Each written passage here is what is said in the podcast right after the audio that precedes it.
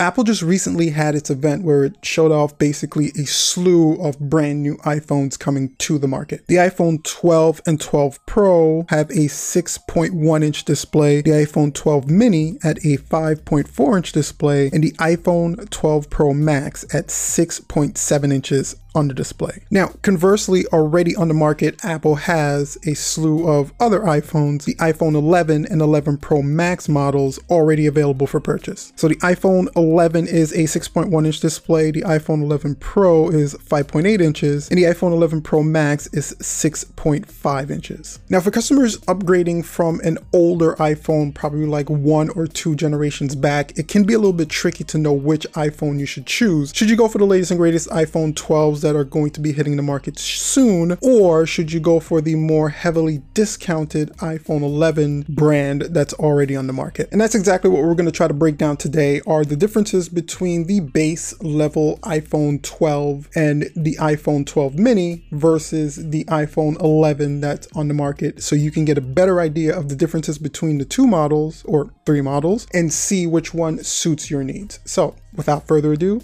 let's get right into it. Now, also, just to let you know, we have a separate video coming up breaking down the differences between the iPhone Pro level models. So the 12 Pro, 12 Pro Max versus the 11 Pro and the 11 Pro Max. There's some differences there. We separated that into a different video, so make sure you subscribe to the channel for that one. It's coming up pretty soon. Now, we'll start off with one of the biggest differences between the 11 and the 12 models of iPhone and Apple kind of stapled it in their presentation. It was one of the first things they talked about, and that's going to 5G. 5G is going to be available across the slew of different iPhone 12s that are going to be hitting the market, even to the point where they brought Verizon on stage just to show you how much iPhones are going to be supporting this wideband 5G that's going to be available for any iPhone user purchasing the iPhone 12. Now, in the case of 5G, it can actually become a little bit tricky because 5G is not the standard as of yet, and it probably won't be the standard for the next couple of years. So if that's going to be one of the things that are factoring into which iPhone you purchase, then the question really is going to come down to how long are you planning to keep your next iPhone that you buy. Some people keep iPhones for four or five years down the line. If you're one of those people that are going to buy an iPhone this year and planning not to upgrade to another iPhone for four or five years, then you're probably going to want to factor 5G in because I believe in four or five years, 5G is going to become sort of or close to being the standard, or at least have a more impact effect on how you use your mobile device. At that point, you're probably going to want a 5G phone and be happy that you purchased one four or five years ago. But if you're somebody that keeps your phone for just one to two years, I don't think 5G is going to be anything near where it needs to be within that time frame. So buying a 5G phone is really not at the top priority or shouldn't be at the top priority of your list and really shouldn't factor too much in the decision you make on which phone to purchase. Now, one of the places you're going to see a big kind of sort of difference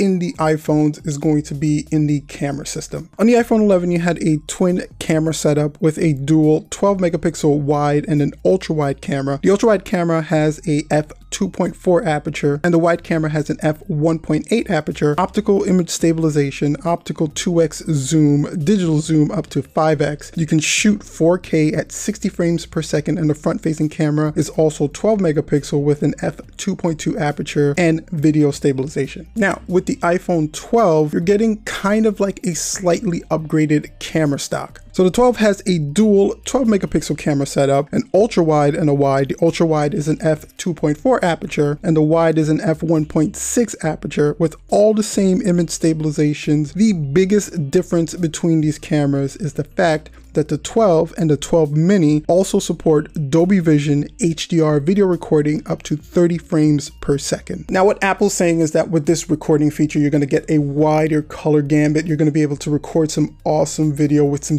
detail rich colors. It does remain to be seen how well this Dolby Vision HDR is going to operate on this hardware with the chipset and the camera set itself. Either way, it is a brand new feature that's not on the 11, so it's definitely worth mentioning in this video because if you take a lot of videos, then this probably will factor into which camera system you purchase. So of course the processors have also gotten a bump. On the 11 you have that A13 Bionic chipset. On the 12 you're going to have the A14 Bionic chipset on that 5 nanometer processor with the 11.8 billion transistors that are in the A14 Bionic chip. So it has a 6 core CPU with two high performance cores. The Neural Engine has 16 cores instead of 8 for significantly faster performance and the machine learning acceleration is at 70% faster than what's on the iPhone 11. Now, ironically, processing power is one of those categories, again, that's very subjective to what you currently have. So if you're upgrading from an older iPhone that's two, three, four generations back, the A13 Bionic chip is going to definitely be a lot faster than what you currently have and thus may suit your needs just fine. But if you're upgrading from a newer iPhone, the A14 may be what you're looking for. Again, processing power is subjective. Fast is going to be fast, really depending on where you're coming from. So in this case, you're really going to have to evaluate what exactly you're doing on your phone, how much speed you really do need, because you may not need to jump to the latest and greatest chips. You just may need to jump to something that's better than the one that you currently have. Now, the displays have also gotten a bump from the Liquid Retina HDR 6.1 inch LCD display display on the 11 to the 6.1 inch Super Retina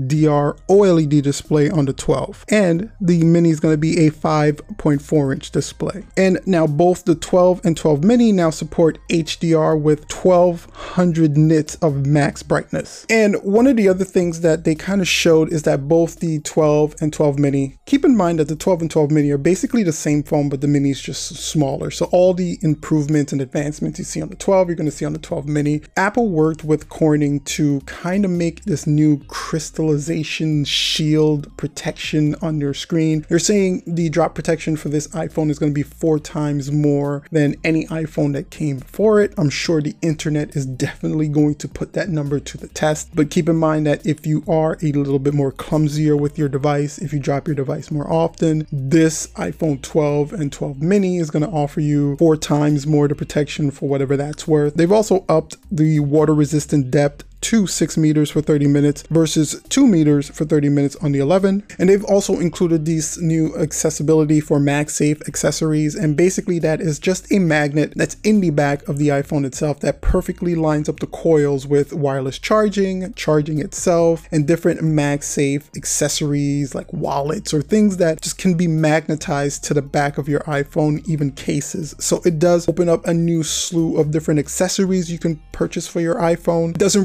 add much to the actual functionality of the iPhone itself. But again, if this is something that's more convenient for you, it can definitely factor into your purchase versus an iPhone 12 or 11. So now the iPhone 12 and 12 mini retail for 799 and 699 respectively. And you can actually now pick up the iPhone 11 for 599, which is a $200 price difference between the iPhone 12 and the iPhone 11. Now with the overall improvements to the camera, processor, screen, the iPhone 12 12 does make a compelling purchase at 799. But for somebody that's upgrading from one to two generations back, the iPhone 11 is still a really fast phone with some really great cameras, an acceptable screen, and that $200 price difference. $200 can buy you a lot of things. So hopefully this video helped you kind of whittle down the differences between the 11, the 12, and the 12 mini just a little bit more. If you're looking at any of these three phones to be purchased anytime soon, hopefully this video kind of leads you in a direction of which phone is right for you. Remember, as long as you buy a phone that does everything you need it to do, you're not making a wrong decision. But if you enjoyed the video, don't forget to hit that like button down below. It definitely helps out the channel with that subscribe button and that bell for notifications so you know when we release our next video comparing the iPhone 11 Pro Max and the 12 Pro and the 12 Pro Max and the 11 Pro, all those four phones to tell you the differences in case you're looking to purchase one of their pro level iPhones. And until then, you can check out the review we did on the iPhone 11 Pro. I'm going to throw that up on the top there. And below that is going to be something that YouTube believes you enjoy watching. Guys, thanks so much for checking out the video. And as always, make sure to stay safe.